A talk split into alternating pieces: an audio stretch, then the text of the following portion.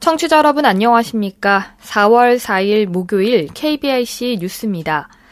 서울시는 이달 17일 오전 10시부터 오후 4시까지 서울 무역 전시 컨벤션 센터 1관과 2관에서 제16회 서울시 장애인 취업 박람회를 개최합니다.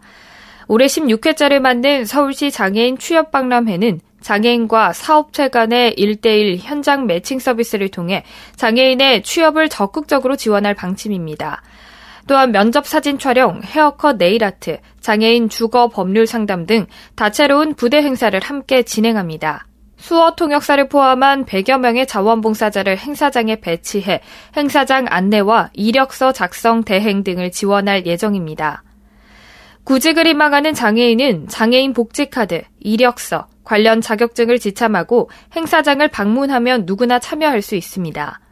거동이 불편해 행사 당일 방문할 수 없는 구직 장애인을 위해 4월 26일까지 온라인 취업 박람회도 함께 운영하며 접수를 받습니다.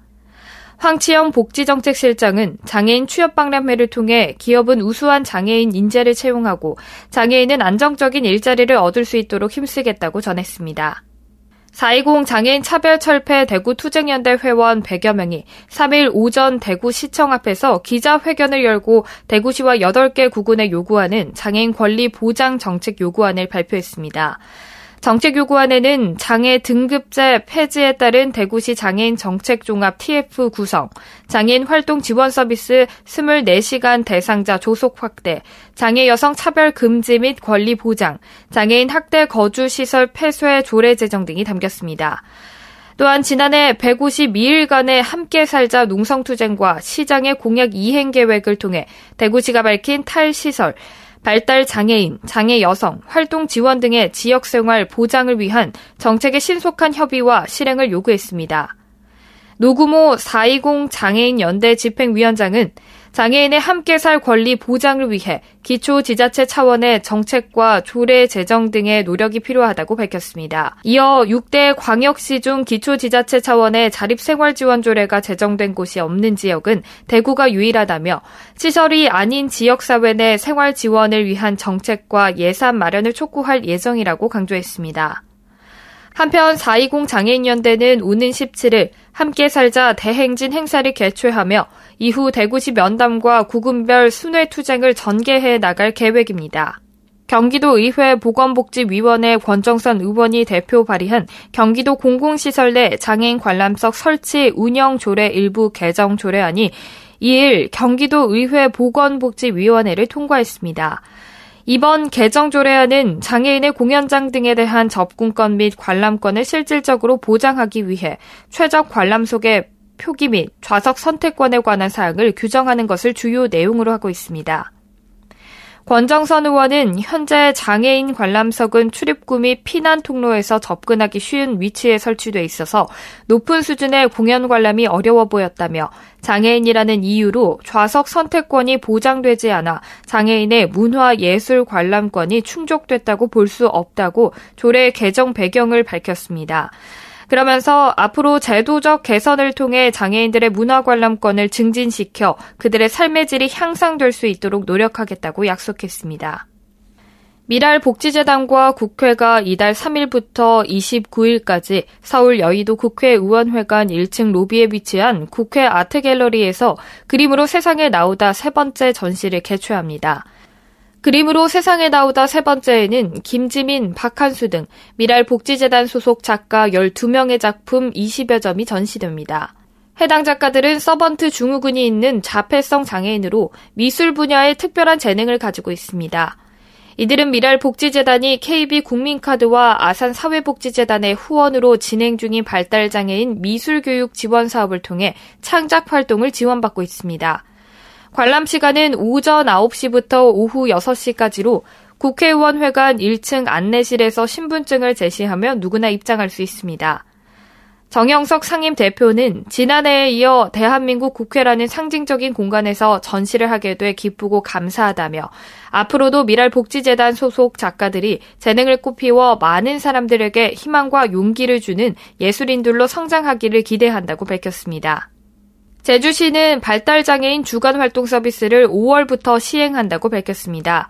발달장애인 주간 활동 서비스는 낮 시간 돌봄이 필요한 성인 발달 장애인에게 생활체육 활동, 직업 체험 활동, 정보와 교육 등의 다양한 서비스를 제공하는 사업입니다.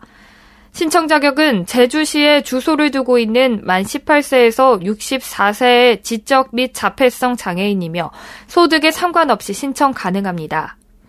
단 장애인 거주시설 입소자, 주간 보호시설 이용자 등 주간 활동 서비스와 유사한 낮 시간 지원 서비스를 받는 장애인은 제외됩니다. 대상자는 총 26명으로 4월 1일부터 15일까지 주소지 읍면동 주민센터에서 신청을 받고 수급자격 심의위원회에서 최종 대상자를 결정합니다. 서비스는 바우처로 제공되며 월 88시간의 기본형 서비스 외에도 이용자의 상황에 따라 44시간의 단축형, 120시간의 확장형 서비스를 이용할 수 있습니다.